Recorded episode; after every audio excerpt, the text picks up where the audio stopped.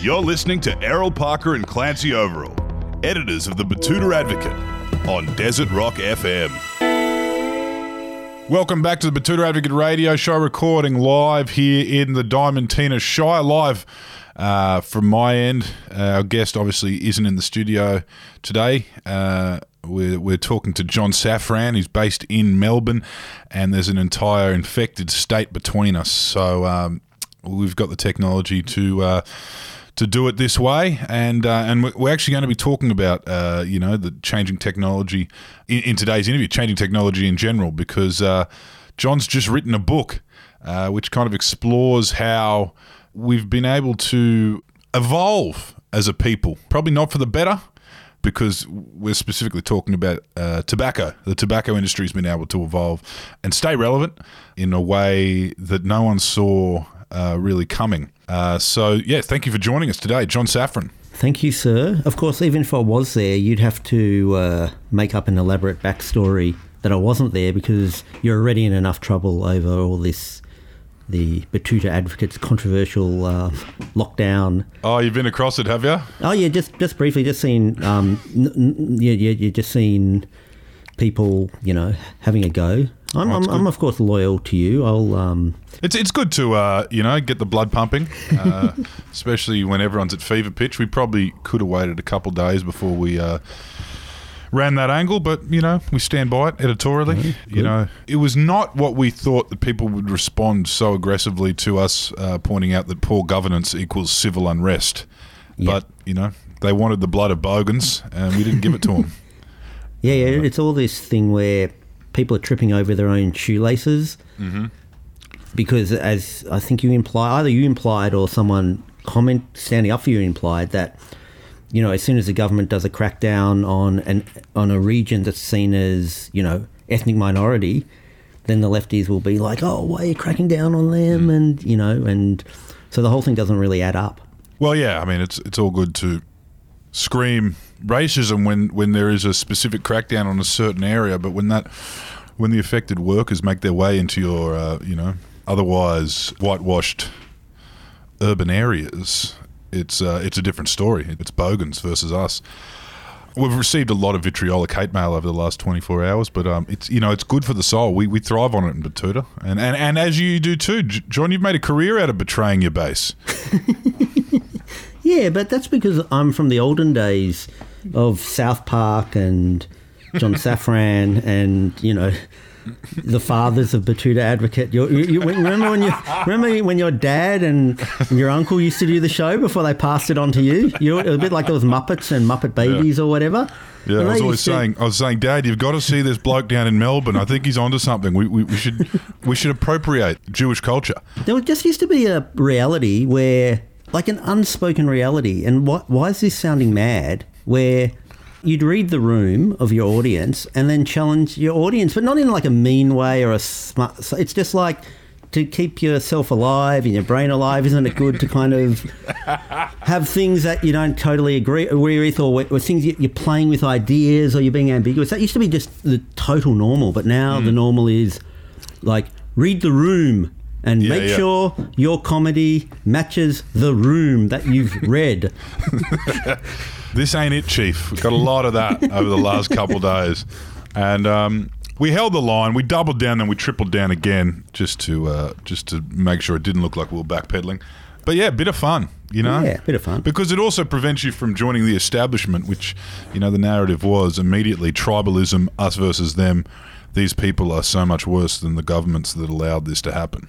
Mm. Yeah, I kind of got the point straight away. So where, where I knew you weren't in favour of coughing over people mm. when you have COVID, and you weren't in favour of not giving your babies vaccines, you know, for, mm-hmm. for measles or whatever. I, I got what the idea was. It was that, yeah, why are people being blamed when really there's. I, Bigger, I've been thinking a lot actually about you, the the last work you wrote prior to our like our last chat.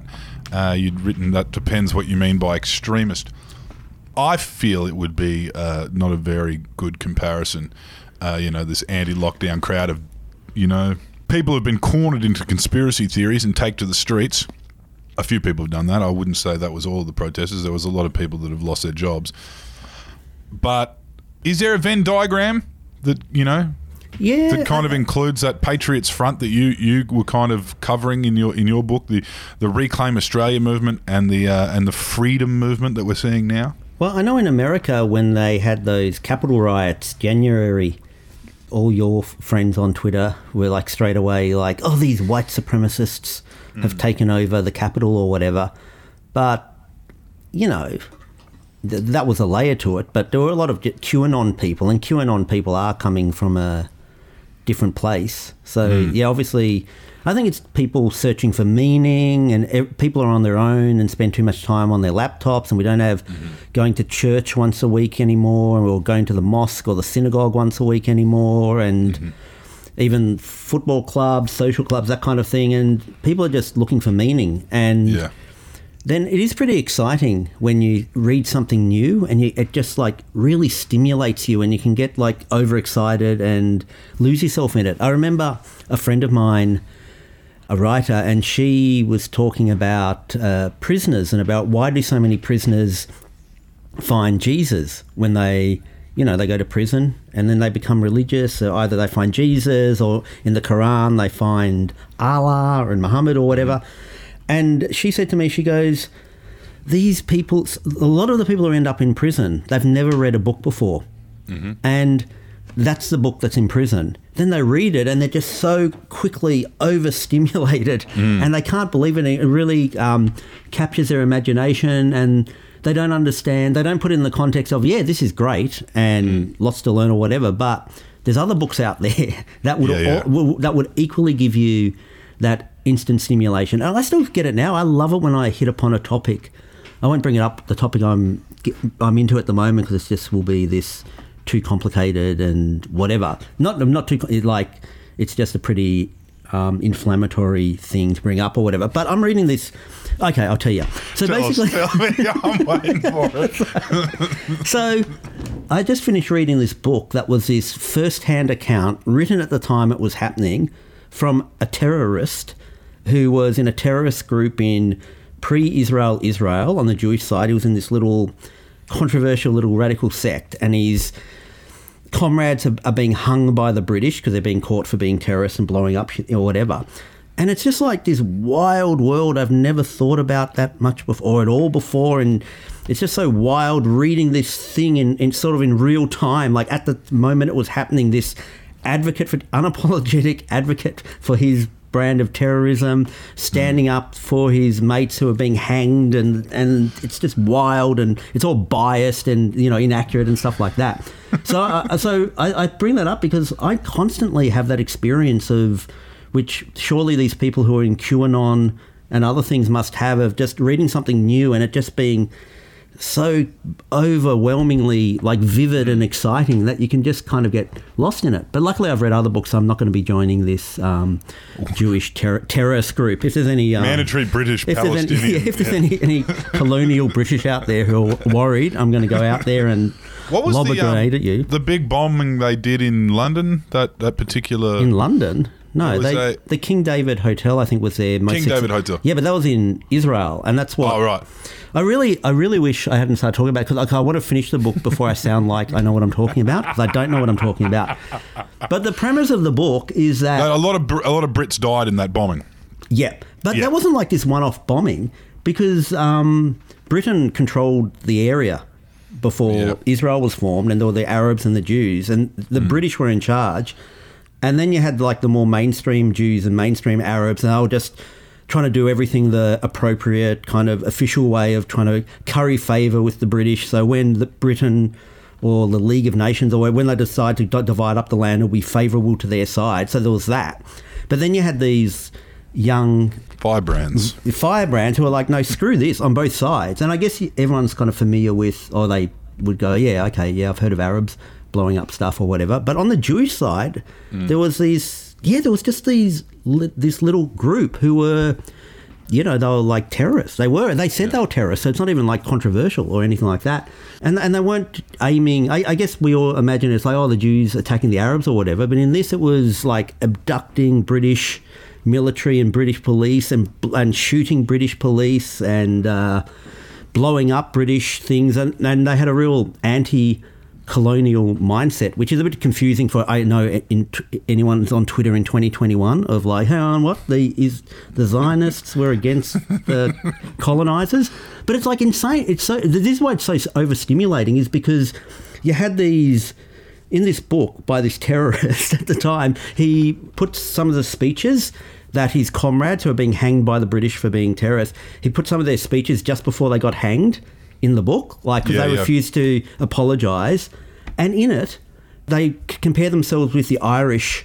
Like uh, what, what are they called? Sinn Féin or Sinn? I'm sure. I'm Yeah, Sinn. Sinn Sinn Féin or whatever, and they compare themselves with that because they're mm. saying, "Oh, the British Yeah, yeah. are I mean, oppressing the the, Irish, it- and so too the British are here oppressing us, and it's like our brothers in Sinn Féin, which is just It was um, Sinn Féin. There's a moment in history in Sinn Féin, uh, you know, the political party that's now almost got a majority in Ireland because they they've done a very good job of um, campaigning on uh, housing affordability in hipster suburbs. They I know you- you're, you're very bitter about hipsters more than anyone. Like we're, just, no. we're just talking about terrorists and everything. Blah blah blah blah blah. They go "Eh, hipsters. no, I'm talking. I'm talking. I am talking about the uh, the history. There, there's a moment in time when Sinn Féin stopped supporting the comrades you're talking about in your book that you're reading now, and flip sides. Yeah.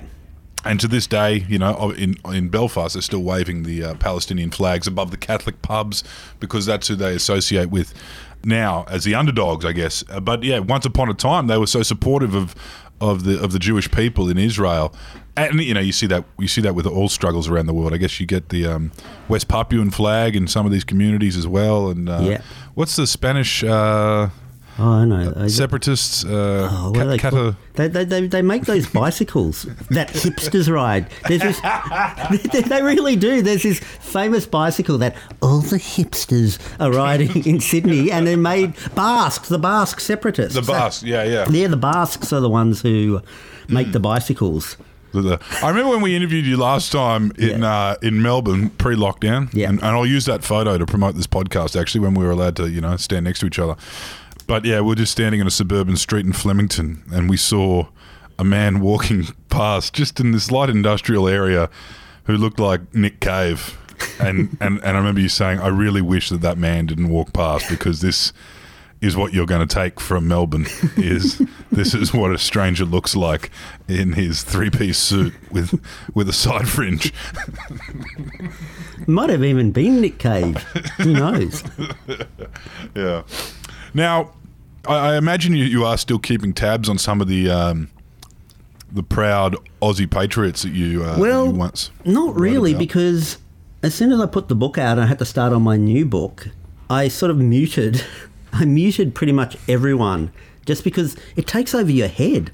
Mm-hmm. And it, it, it was a good amateur lesson in psychology for me that obviously spending a year or longer than a year kind of being really caught up with following all the uh, minutiae of all these far right groups and far left groups and Mm. Yep. Muslim groups, like just muting them. And then, like in, one, in like three days, I stopped thinking about it all. And then I started following pro vapors and cigarette companies for my new book. And then in three days, those little soap operas had like taken over my head. And like suddenly I'm walking around the streets, sort of like forgetting that, oh no, the soap opera between that particular vape campaigner and that particular vape campaigner where they're bitching at each other like no one knows what the hell that is but it's like it like totally kind of taken over my brain but what what, what would you like to ask anyway despite Well, that We'll, we'll get into Puff Piece, your new book, in a second, Yeah, um, sure, sure. because that's obviously the new universe that you've gone down. But I was wondering if you'd seen the pressure valve of racial kind of uh, divisions. Uh, you know that we saw come to light under the rise of ISIS. Yeah. Um, we, we saw, you know, a hark back to that kind of uh, skinheads uh, Aussie pride thing. If you've seen those people devolve into hang Bill Gates kind of s- s- Yeah, well, I, I really think there was always that overlap. Like even when I was hanging out with these anti-Muslim far right people, whilst the leaders were definitely like that, sometimes I'd talk to just some rando in the crowd, and that just was not what their impression of what the rally was about. It was more. so I remember this one woman, and I was saying, "Well, why are you here at this rally, like run by and?" Um, you know, I won't say their names because they love it when you say their names, but you know, run by the uh, you know, the white nationalists, the hang Hitler poster in every classroom, guys. Yeah, and yeah, yeah. I said to her, I go, well, why are you at this rally? And she goes, oh, there's a big ice problem in my area, and these guys said they'll help clear up, you know, clear up the ice problem. And I was Hmm. like, hang on, what's this got to do with Islam or, or Yeah. black people or anything like that? And, and she was totally sincere, and she was talking about at the moment she's couch surfing because she had to leave her, her house because her partner was violent and you know so then that's like a totally different picture of than you get if, if it's just like a, a bunch of clan, 1000 Ku Klux Klansmen were, Yeah, were yeah, like yeah. marching in the streets of Bendigo Yeah, yeah, yeah. It's um, not even a theory that One Nation bleeds from Labor voters, as we saw in the last Queensland uh, election. The Labor landslide, the Ann slide up there at Palaszczuk, it, it was all to the detriment of One Nation candidates. Um, they bled back. So you know, it, it's it's not hard to see that social issues, when no one's speaking to them, um, kind of direct people to populism, which is always exciting. What, what, what I'm trying to figure out is I've seen a lot of people who were once popular for their uh, populist opinions, be that about race or religion or or whatever kind of bigoted kind of theories they were throwing around, and we've seen the same with the Murdoch firebrands. You know, it's it's been very easy for them to pivot into anti-mask, anti-vaccine. Oh yeah, it's, You know- it's so amazing how people can just erase their past. And I guess Mm-hmm. if you're younger, you might not be aware of like how some of these like Murdoch conservatives, or just in general, you know, how they just had anti-populist opinions and Mm. like, like for instance, they were all pro the Iraq War, and now if you were just young and you like turned on you know Fox for the first time and watched Tucker Carlson and and that kind of crowd, you'd think. You know, because they're always anti-establish. They're like anti-establishment now, and they they Yeah. criticize the deep state and they criticize the Pentagon. It's like it's really confusing for someone my age to like watch Tucker Carlson because he's like attacking Amazon for underpaying workers, and it's mm. like, what's going? I'm confused. This is hard Yeah. because and and you know, and people will argue that he's just doing it totally for cynical reasons, and it's Yeah. like, okay, well, fine, but that makes it also interesting.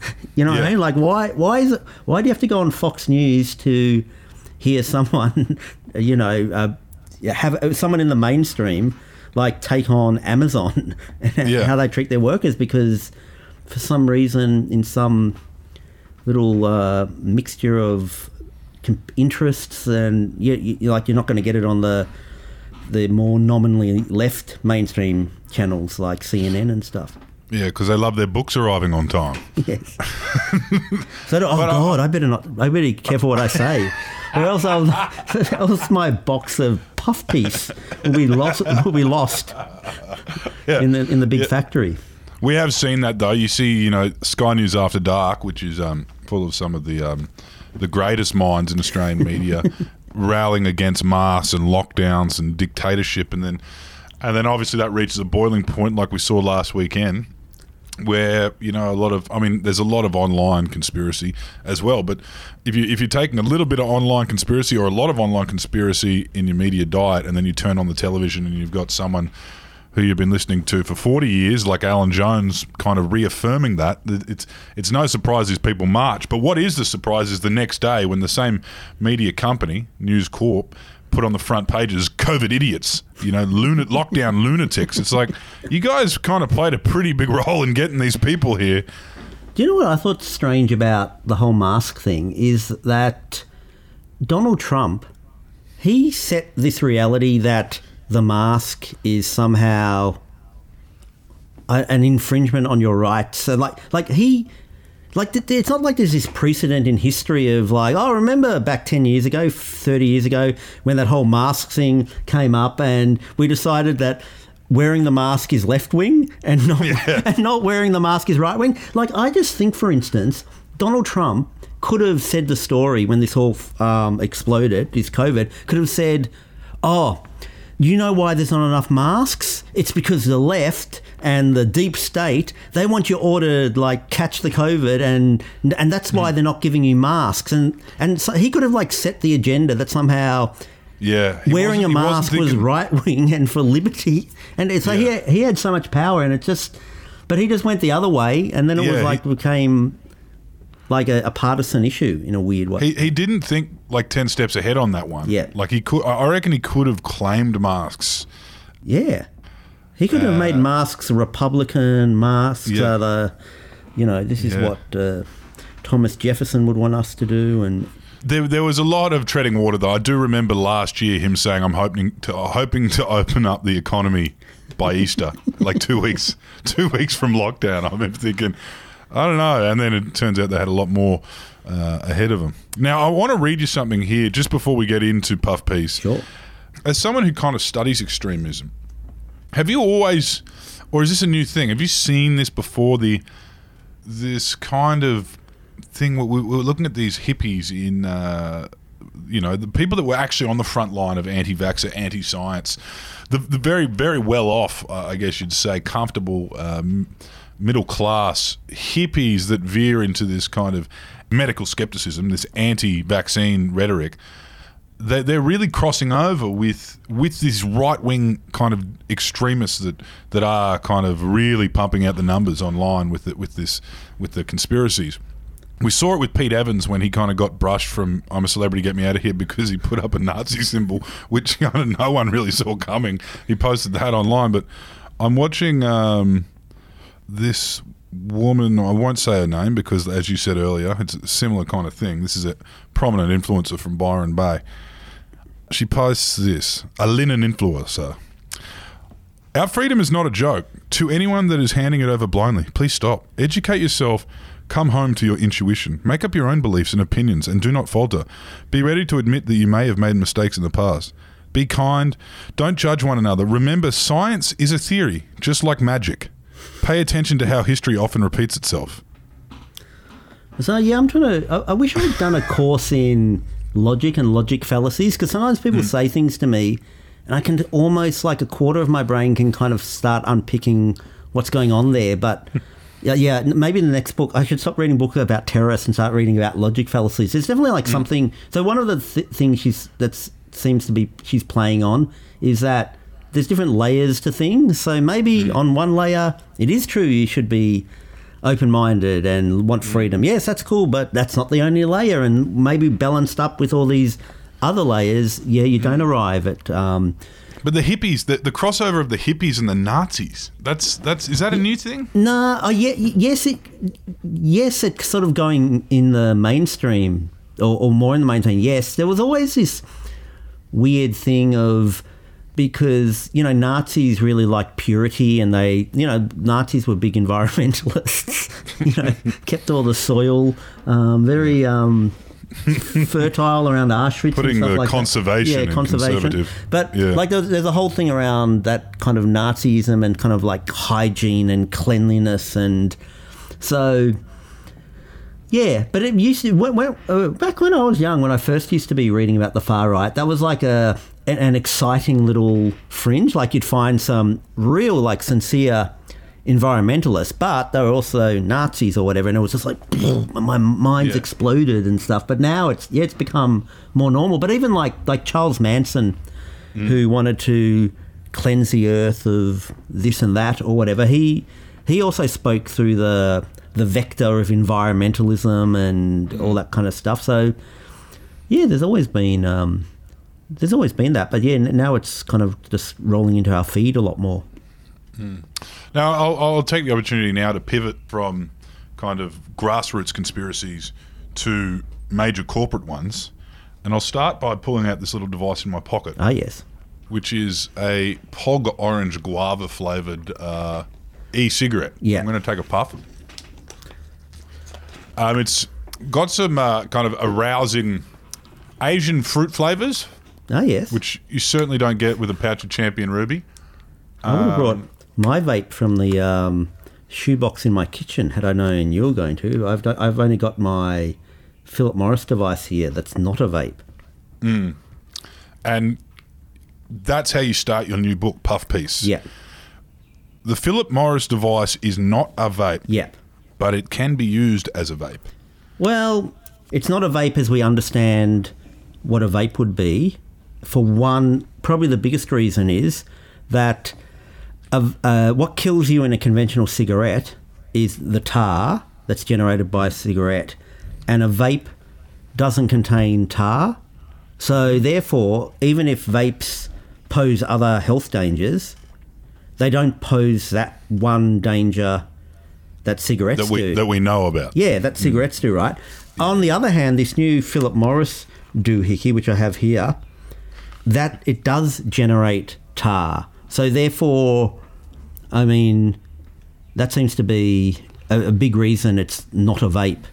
Okay. So And- it's still and- doing the same shit. And yeah, and also Philip Morris also say it's not a vape. They're very they're very tricky about it because so so anyway, just to explain to all this here, I've got this thing here. Do you see that?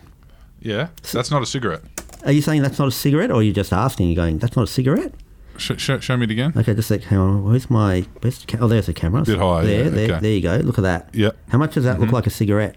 A, a lot. It looks like a short, unfiltered one. No, yeah, it's tobacco wrapped in paper with a filter at one end that you plant between your lips, and you inhale nicotine and tar, uh, nicotine and tobacco and tar into your lungs.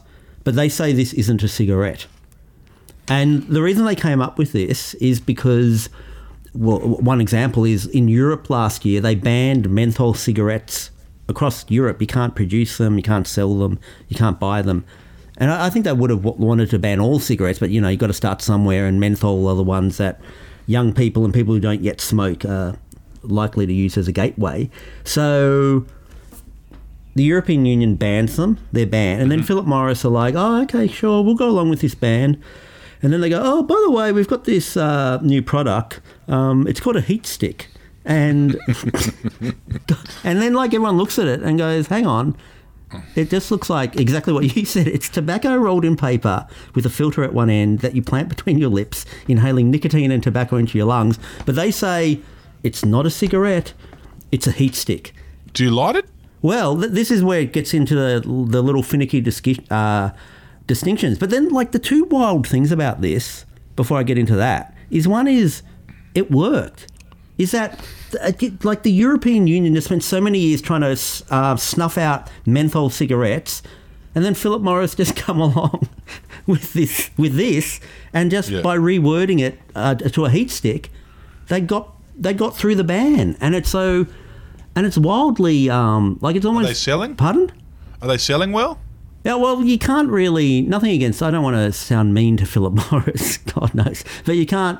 They they say yes, but like honestly, just say. Imagine if you had like the most uh, sketchiest girlfriend or boyfriend who you just you never trusted and everything they say you're suspicious of and they've lied you've caught them lying like a hundred times or whatever that's like philip morris it's, it's almost like there's that joke where it's like uh hello she lied. And, and then, but in the case of philip morris it's like you don't it's not even that word it's like as soon as they just go huh, anything they say you've got to be so suspicious it's not the actual reality. So they say they're selling well but what do we know or whatever. But The fact is that they're, they're able to sell them. yeah, and it's like so f- cigarettes are this issue that just seems like such an out of the zeitgeist social mm-hmm. justice issue because mm-hmm. It's yeah, it just seems like this thing from the seventies, like uh, like yellowing women's weekly magazines in a garage or whatever. That seems like the smoking issue, and we just think of we vaguely remember maybe Paul Hogan or something like that into it or whatever. Yeah. But it, but it is still the biggest killer of people, you know, in the world. Like Yeah. eight million people die, and like the hospital system in Australia, one point seven million of the beds each year. It's just smoking. It's like there's it's it's both the big, still the biggest thing, but so out of the zeitgeist compared with you know, what other things which are kind of reasonable. I'm not having a go at these other things being, but thing, you know, things like trans rights or Black Lives Matter or things like that. Like the cigarette issue just seems Yeah. like the total opposite out of the zeitgeist thing or whatever. It's no, it's no net net twenty thirty f- climate change. Yeah, yeah, You know, or, or climate like change or whatever. But then, but it's still like the biggest uh, public health So- crisis. So it's totally bizarre to me that somehow Philip Morris, like finally there was, there was going to be the hugest pushback against cigarettes. Like they're going to get their the biggest black eye they've ever got over their uh, so far their life as a cigarette company, which is banning all of menthol cigarettes across Europe. And then they just were like, oh yeah, okay, um, yep, we've got these menthol heat sticks, and th- and the legislation just wasn't written for what do we do if they change the word cigarette to heat stick. And Is that basically like?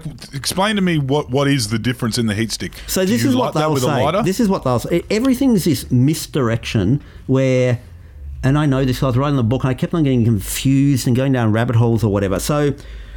The, the thing I've done different to how they would present it is I presented you this thing, the heat stick, and we're all going, oh, that just looks like a cigarette. So they, they wouldn't even bring this up, right?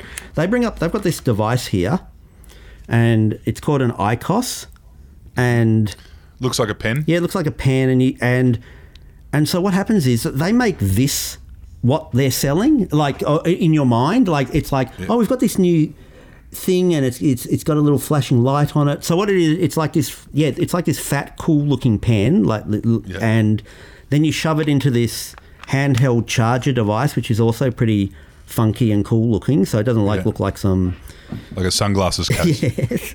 And so then they kind of they, they they start telling you all about this, and they start so so you you think this is the product, and so this is already the first like major dis- misdirection because. You know, f- for the sake of you not dying of lung cancer, this cigarette is, or what they call not a cigarette, is the product. But they've already kind of, kind of got you on this, so you start going, oh, and, and it kind of looks like a bit like a vape, and you know, it's got it's like an e-cigarette, and, and then kind of get, gets lost in that world a bit. So Philip Morris do this really clever thing because a vape is also an e-cigarette, and this, I guess, in so much as it gets plugged in the, to this thing that heats up the heat stick, I guess that's an e-cigarette in a way. So then Philip Morris do this really clever thing of if any, if there's any research, if any doctor or politician or whoever says something positive about vaping and says, well, we, you know, like for instance, you know, like vaping is actually healthier than cigarettes because they don't have tar or whatever. Philip Morris implies that this their thing is an e-cigarette like a vape, but then, God, then when there's like there was like the vape crisis in America where kids were dying and others going to hospital because they were sucking up on these vapes that had tainted uh, juice uh, juice within them. Then suddenly Philip Morris go, oh well, no no no no, our thing isn't a vape. It's it's totally different. It's, uh, It's a heat stick. Yeah, it's a heat stick. So they, they get to kind of play it both ways. So, what that So basically, they've, they've put they've built a device where you put something that looks a lot like a cigarette inside of it, and it smokes it for you. Yeah, so, so what happens is they say that it heats the heat stick to an incredible degree that it's going to generate a discharge, which they call aerosol, but they say it never actually catches a light. And because it doesn't catch a light, technically speaking, according to them, it's not generating smoke because they say, at least initially, until you kind of corner them, they say that the thing that kills you in a cigarette is the smoke. The smoke comes about because you light the cigarette and it burns. This doesn't e- ever actually burn, so therefore it's only heating up to an incredible degree, and therefore this discharge that comes out of it that kind of seems a bit like smoke isn't actually tech, isn't actually smoke, and therefore it's not smoke. So therefore, it's a better alternative to cigarettes. And they'll never actually, they're very clever. They'll never actually say healthier or safer because they can't, because then, because they can't. And because that would be making a medical uh, claim that they can't back up. And, and they, uh, they also probably don't want to back up because then they want it to be this consumer device that's sold at the 7-Eleven and at Coles. They don't want it to be this medical device that you go to the doctor and then have to go to a pharmacy through or whatever. So their first thing is it's not smoke. Mm-hmm. and they say it's not smoke because something has to combust for it to be smoke. But this isn't. I mean, I I could just rabbit on all day, so I'll just stop at this one point, just showing how how they're very tricky. But I, I read up because I, I know nothing about science, so I had to really do a lot of research and talk to scientists and doctors and stuff. So, in a conventional cigarette, it's not the burning that generates smoke. It's this process just right before the burning called pyrolysis, and that generate and that generates the smoke in a conventional cigarette. So therefore, following that through, the fact that this doesn't combust, uh, this heat stick, according to Philip Morris, even if that's true, it doesn't combust. It does do that pyrolysis thing. So therefore, it could possibly still be smoke. So they're already kind of being very uh, tricky, even on, and it, and it just keeps on going on and on. Where they say one thing, and the more you d- dig into it, you realise it's one more misdirection. Have you found them ever since the kind of anti-smoking kind of campaigning began? And we went very heavy here in uh, in Australia, particularly. Uh, we had a health minister who'd lost a father to smoking. Kevin Rudd backed her all the way to plain packaging and taxes, and, and the taxes are still going up. Which in itself is a social issue uh, that we could go down that rabbit hole and kind of talk about how there's some kids eating cornflakes for dinner because mum and dad just are so hooked on these cigarettes and just keep paying uh, even when the taxes go up. But w- we we did we did experience a big drop off. You know, a huge drop off. It's just not worth it uh, for the young kids now. Even though we've we have seen vapes fill that void. If you've if you've walked past a train station recently, uh, you've seen kids smoking all kinds of disposables and rechargeables and, and whatever in in at almost at the same volume, if not more, of kids smoking durries down you know in the nineties. Uh, but but the fact of the matter is, Philip Morris and uh, British American Tobacco and all the big boys must have taken a whack. Do, do you have any numbers in, in, in how the you know the anti-smoking movement has affected their well, their business? Well, that's why Philip Morris have, have, have, had to come up with this because it's for markets where cigarettes are just seen in, you know, as su- just disgusting things that. L- uh, LA. Yeah, in LA and stuff like that. So they're, they're coming up with this reality going, well, God knows this isn't a cigarette, but they're still, at the moment, wherever they can sell cigarettes, like around the world, and where, you know, there's just countries where uh, they're not as um, in disrepute amongst the public or whatever, and they just keep on selling it there, and then then they're just going to keep on selling it until they're told not to sell it over there. But th- yeah, so this is this is very much them reacting to the anti-smoke. Like this is another uh, another thing I should explain. The reason I got into this story in the first place is I saw these full-page ads in the newspaper where Philip Morris were claiming they were shutting down as a cigarette company. Yeah, what was what was the terminology they used? unsmoke the Yeah. world. Unsmoke the world. We're changing. Are you? Yeah. Is that is that kind of the Yeah, the, and- the and so- high horse? And so their their pitch at the moment is they're not even a cigarette company. They're an anti-cigarette company. They're a health enterprise who are trying to get the one billion smokers off the world off cigarettes. And then it's like, what? Huh? Huh? So I read that. I was like, what is this? I don't understand. And like, because it did sound like the uh, South African government under apartheid, like just throwing in the towel and saying, Yeah. oh, listen, we're giving up. We realise it's an evil empire. we are now an anti racist Yeah. government. Yeah. So I was going, is that what's happening here? Has Philip Morris, the Marlboro guys, the world's biggest cigarette company, are they doing something similar where it's just like they're sincere, like they're going to give it all up? But then, then you dig a little deeper and it's like, oh, the way we can help out, you know, we're not just going to abandon you to having to quit by yourself. So we've got this device, the heat stick and the ICOS, and that's Yeah. going to help you move on to a better alternative. And so that's what they mean. So they're, they're, they're trying to move. So then it becomes a real insane, insane mind. I don't want to say the F word, but you know, messing with your mind or whatever, because they create they've created a rea- reality where they're both the world's biggest cigarette company.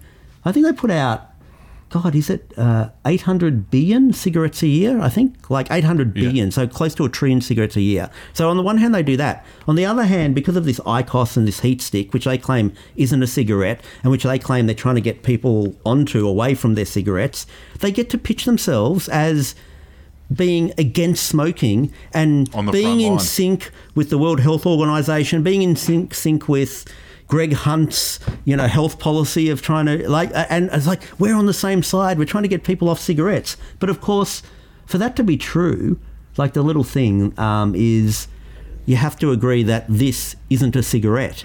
And it just seems like it's tobacco rolled in paper with a filter at one end that generates tar. So why is it not a cigarette? And you can see how successful they are at it. Just I'm looking at this thing in the Guardian uh, today, and the article is it says tobacco firm Philip Morris calls for ban on cigarettes within decades, and it's got the CEO saying cigarettes should be outlawed, cigarettes should be treated like petrol cars. We've got to blah blah blah blah blah. So the whole pre- that, that that only makes sense if you're going to go along with their reality that this heat stick isn't a cigarette. And but the way that and I'm not having a go at the Guardian or whatever, but to even explain their story, like for the Guardian, they have to kind of somehow Take, pl- take the take the pill. yeah, yeah, they have they have to go along with their real with their reality and say Yeah. and and agree that um, Philip Morris are saying this. Whether they're really going to do it, they are saying this, and Take the blue pill, Yes. I should say. Yeah. Where else did you get to? I mean, that was fascinating in itself. It actually seems like an exercise to remain relevant and to further their anti-smoking brand because I can't see, given the option of a disposable vape like the one I have here, Yeah.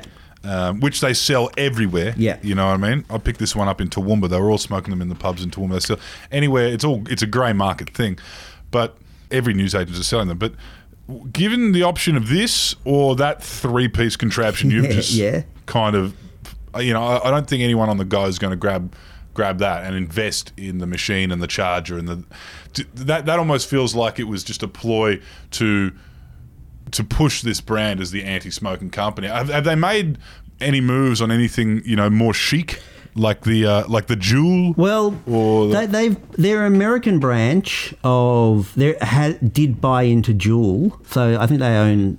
some- I don't know what it is, whether it's Ford. Juul's the real USB one. Yeah, the that- that was USB one. So big one. it's this is this is my kind of op-ed, obviously. Like, but m- my impression is that Philip Morris really want to go ahead with the heat stick and pro- and other products that are tobacco based because vapes have no tobacco in them.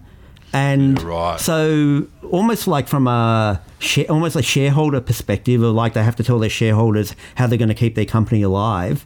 They've, uh, they want they want the, their future business to be around tobacco, Yeah. as opposed to vaping, because vaping's got no tobacco. And then another reason for that is that vaping just anyone can do it. It's pretty open source and it's pretty cheap and easy for anyone to set up a vape company. And so they like this because it's proprietorial and it's going to be ha- harder for, or it, it would be nigh impossible. Like people aren't going to be able to make heat sticks in their, you know, garage like they can make uh, vape juice and stuff. So I think even though there are examples like Philip Morris dabbling in vaping as vaping, like Yeah. I think it's a bit of a, a side issue. I mean, I can't prove that or any, anything, but so the, I guess the nicotine gets added to the tobacco. Uh, no, no, the nicotine no. is naturally in the tobacco.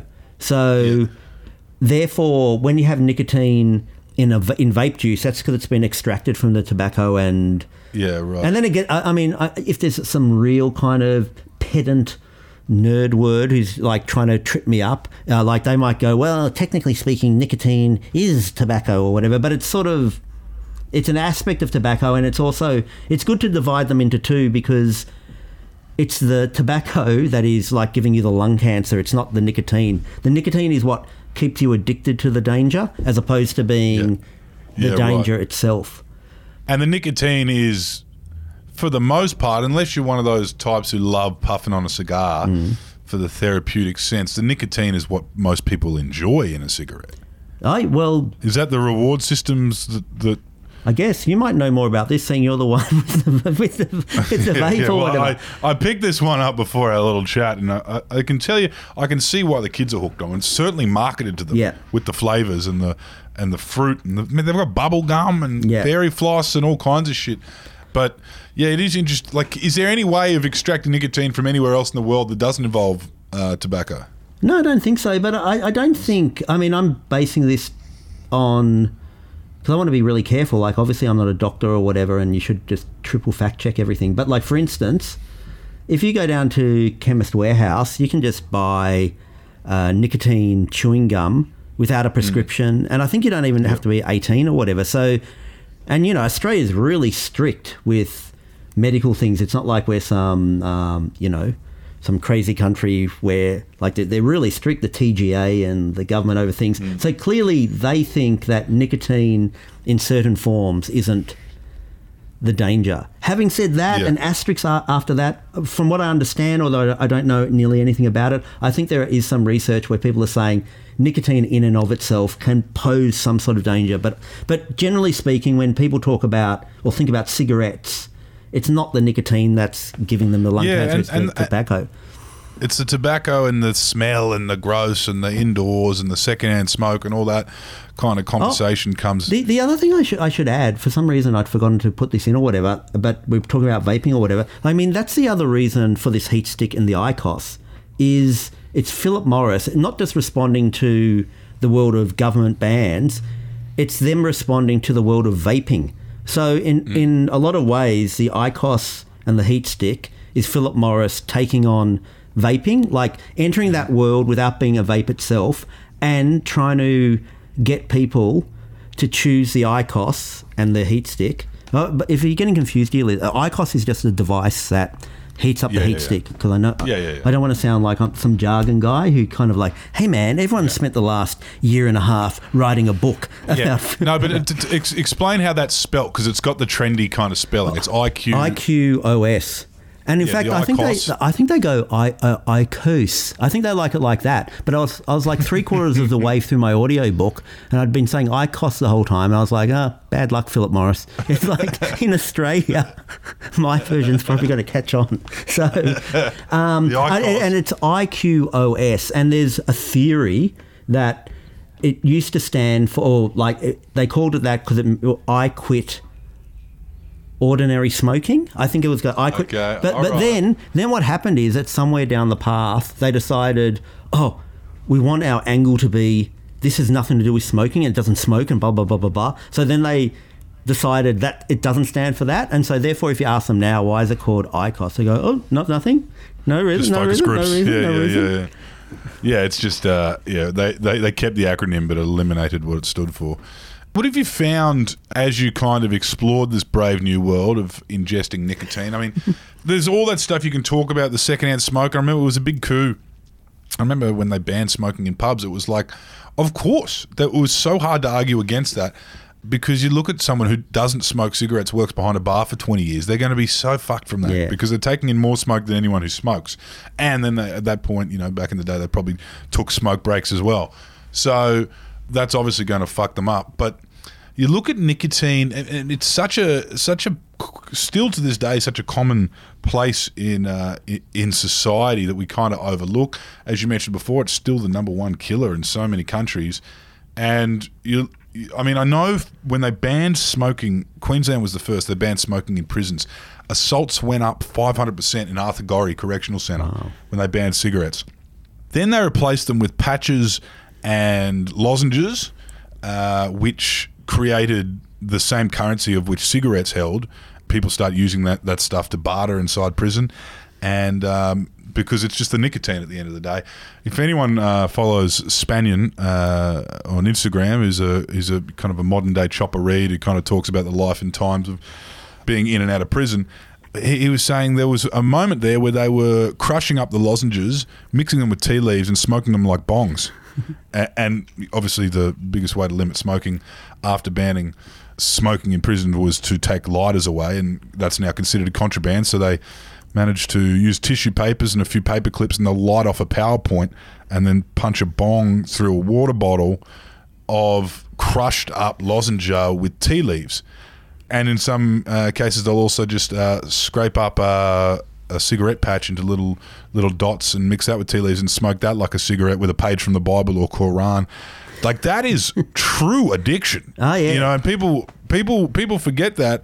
And uh, of course, these vapes that contain nicotine are just going to come roaring back into society because uh, it doesn't matter you know, all it, all you needed to do was provide a counter to the culture that had shifted away from. Can you please not smoke next to me?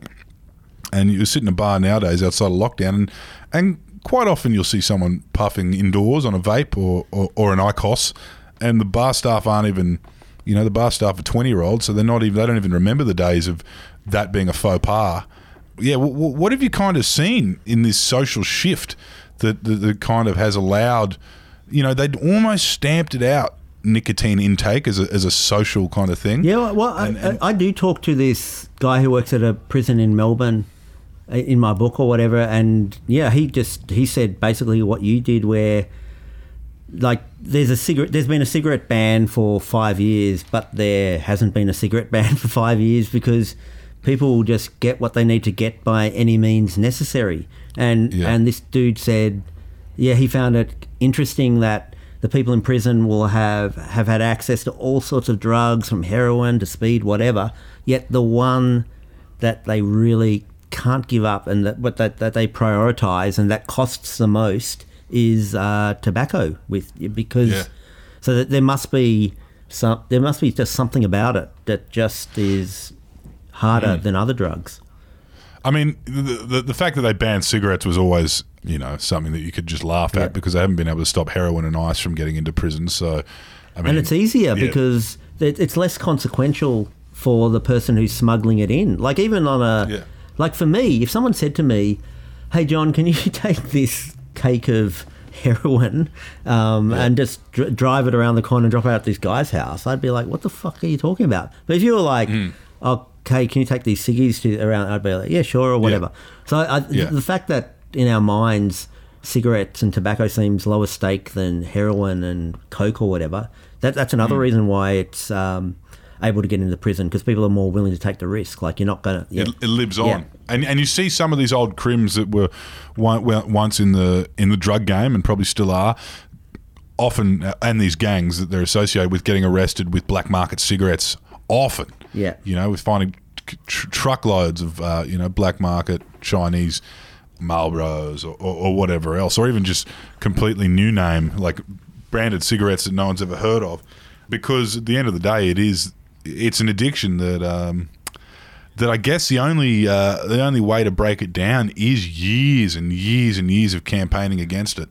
But, but, but, th- that's what will be the confusing thing with vaping because again it's got the nicotine but it's the nicotine's addicting is making you addicted to some other danger in the in the vape so so the real danger in the vape if they're you know what level it is i don't know but is that you're like you're inhaling these uh, like first of all like steam which you shouldn't and, and i think it's called uh, propylene glycerol i really should guarantee I can pronounce those words before babbling like I'm an expert. I'll just call it PG and ve- and vegetable glycerol and flavorings and color. So it's it's the inhaling of that that is likely to be if there is a danger, which there I imagine we'll find yeah, eventually. Yeah, I mean that's that's what's so tricky about talking about vaping compared with the heat stick and the ICOS. The heat stick and the ICOS, it's like it's generating tar.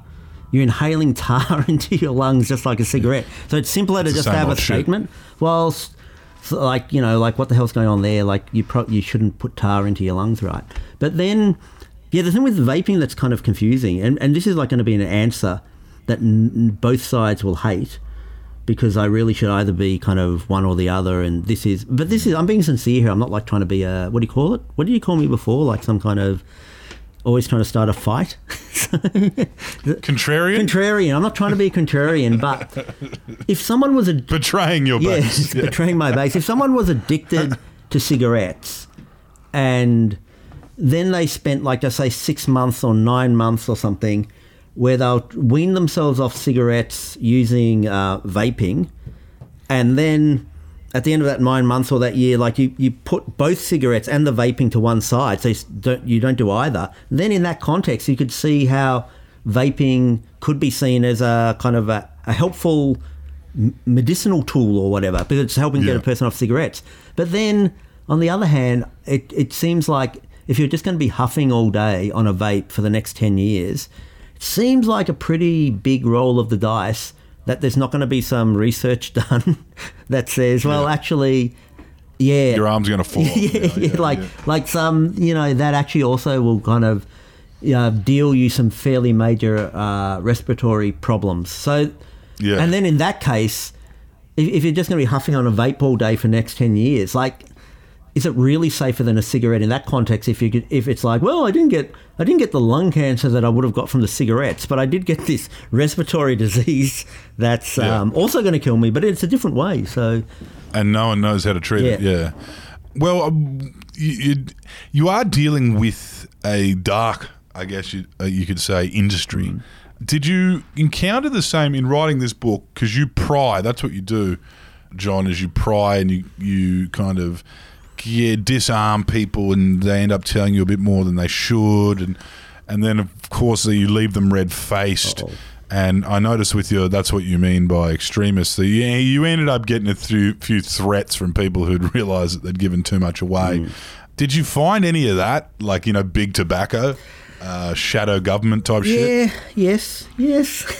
so I'm very curious when the book's read about certain things, whether they're going to catch a light or whatever. But yeah, there was the uh, the vape inquiry. That so it was a the inquiry last year into uh, what was it called? Into anyway, it was basically the vape inquiry, the uh, Senate inquiry, and there were six politicians on it, two six senators, two were Labor, two were Liberal, and then I think there was Central Alliance. yeah, Central Alliance, then someone else or whatever. So, so generally, except for two people, um, they're all a bit against it or quite against vaping. But then, and then there were these two liberals who were for it, or liberal nationals, and uh, everyone who appeared before the inquiry, like the other, the most of the politicians were very sus. Like, you know, this sounds like it's a thing of like big tobacco supporting this, and that you're speaking on behalf of big tobacco and all that kind of stuff. And anyway, um, I, I I feel nauseous just speaking about, it. but yeah, I, I kind of just felt. Uh, no, no, I found out that. Well, it's in the book, so goddamn, I can't hide from it now. But yeah, like Philip Morris were in some ways Backgrounding you. pull, but no, pulling the strings behind the helped organise the vape uh, Senate inquiry, and they were they were they were in the inquiry without being in the inquiry because, like like because Philip Morris could never sit in that inquiry because no one trusts Philip Morris. And and even people who are like pro vaping, they're like, whoa, whoa, whoa, we've got to like, we can't be seen with Philip yeah. Morris. And yeah, then I just sort of found out that they probably were. So Yeah. I, oh yeah, I'm really fascinated that bit of the book whether whether like the Liberal Nationals or Philip Morris are going to Mm-hmm. like come past me in a pickup truck and um, Yeah, I'll yeah. be the first person to uh, be killed by Philip Morris, but not buy their cigarettes. so yeah, and yeah, I'm, I'm, I'm just, I'm just first confu- non-smoker I'm sort of like just confused with what the media and the news is interested in because, like, in some parallel universe, it's like I've really got this gotcha kind of front page of the age expose of Philip Morris um, being in the shadows of this Senate inquiry and not revealing that, not only not to the public, but not to the politicians on the panel on the Senate inquiry either. So either they'll be exciting and everyone will be like, hey, Safran, you got a really cool exclusive. Or else it's like, Yeah. oh, we're in this 24 7 news cycle where, like, there's just, it'll just get lost in it all. You know what I mean? Because Yeah, yeah, yeah. um, Britney Spears will, um, yeah, something's yeah, happened there. Yeah. or something, you know. So, I would love to know what a tobacco company lobbyist looks like nowadays. Oh, yeah. you know what I mean. Like we've we've all seen "Thank You for Smoking," but would you imagine that there was someone like that? You know, a smooth haircut, Oh yeah, well, blonde man. well, I did have lunch. I ended halls? up having lunch with a Philip Morris executive, and he was, you know, he was good looking. You know, I'm not hitting on Mm. him. I found this when I was writing my book. I'm really bad at describing people because it either sounds Mm. like I'm insulting them or trying to hit on them. I just don't know how to. I just, it's, there's something about my writing that whatever I write, it's like, Mm. and he has a long, lush beard or so. There's just something. and I actually had my editor at Penguin um, say to me about I was describing this woman, and I said, and I just go, listen, I've got. How do I describe her? I go, oh, she's like she's as pale and as blue eyed and as blonde hair as me, but you know her face her face is more symmetrical or something or something like that. And his comment was like, Jesus, cut this out. This, this sounds really like sleazy, like you're cracking on to her or whatever. But then, and but then there's the other side where it's just it's really yeah. I, or I sound like I'm insulting them. He had, a, he had a face like a kicked in Bickington. Yes. Yeah. But yeah, he was Well- anyway. He was the Philip Morris executive. He was. He was a hunk. hunk. Yeah. nice broad shoulders and everything. I actually met people from another big tobacco company as well, but then when I was writing the book, it just didn't seem to make sense to put them in. It's a bit like you know when you're Batman after the Joker or something like that. Like you can't suddenly for Yeah. one scene be like chasing Yeah, after yeah the Yeah, Riddler or something like that. So that had to like all be on the cutting room floor. So it's just like me chasing after the dragon, f- the Marlboro people. yeah, yeah, right. Yeah, yeah. Do you, Uh, do you like my gear, I by the way? That yeah, yeah. The, the Marlboro shirt is uh, is top tier.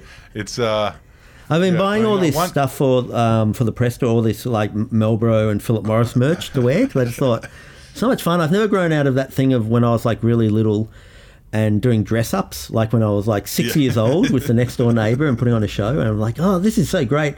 I, I get to dress up. And we'll have to get him in a in an Akubra for the Marlboro man. this is my other thing that I've ordered from overseas. You'll see it's. Uh, are you familiar with Mission Winnow? No, So when Philip Morris, when they were banned from having putting their Marlboro logo on their Formula One cars and on their drivers, they said, "Oh, okay, sure." And they go, "Oh, listen, um, we've set up this other company, and God knows it's got nothing to do with cigarettes. It's called Mission Winnow." And then they put all like Mission Winnow on all the cars and on, on all the drivers, and no one knew what it meant or whatever. And I think they had to do a bit of reverse engineering once everyone was like, really, like, what does this mean? And they say it's a, a portal for having open discussions about ideas. Like, what, well, I don't even know what that means. So the only connective tissue I could make to like what's why is this in their interest is that their argument for the IQOS and the heat stick is like we've got to be open minded, we've got to look to the future, and you know they used to, and they make these claims themselves. They say there used to be petrol cars, and now there's electronic electric cars, and so too there used to be a cigarette. Now there's a heat stick. yeah, and it sponsors electric Yeah. cars in the Formula One. Yeah, yeah, yeah, yeah. Oh well, I, I I would also love to read the uh, the the edition before the lawyers got hold of it because Oh, it, um, it sounds like you made a lot of editors and publishers nervous in writing this book. But yeah, I do have the copy you sent me, so I'm going to finish it up. Have you got? I'm gonna, do you have a hard copy copy or just a? No, no, we've got the one with Betoota Advocate watermarked across every page. Oh, okay, but it's like the. It's not the the book book. It's just the. No, it's digital. Oh, digital. Okay, yeah. no, I was just Yeah, curious yeah, whether yeah. they've pressed those up yet. So this was a bit of like irrelevant side business to the listener. who I'm sure they're not, they're not interested in. No, we'll get we'll, we'll, we'll get we'll get our hands on a copy. But yeah, it's it sounds like a, an exciting read, and, and and it's going to take us down those same rabbit holes that only John Safran can find. And I'm very interested now in now that this one's done, and you're going to mute this soap opera where you're heading next. Oh, yes. I I, I think QAnon's been done to death. Yeah. It's been deplatformed, but I'd uh, I'd like to see Safran putting on the linen, heading up to the northern rivers and getting to the bottom of this. I guess index of the anti-vax movement in Australia. Okay, sure. Yeah, I'll, I'll take on suggestions. Mullumbimby, John Safran live from Mullum. Thanks for joining us, No, mate. thank you very much. Puff piece out now by John Safran. See you, sir.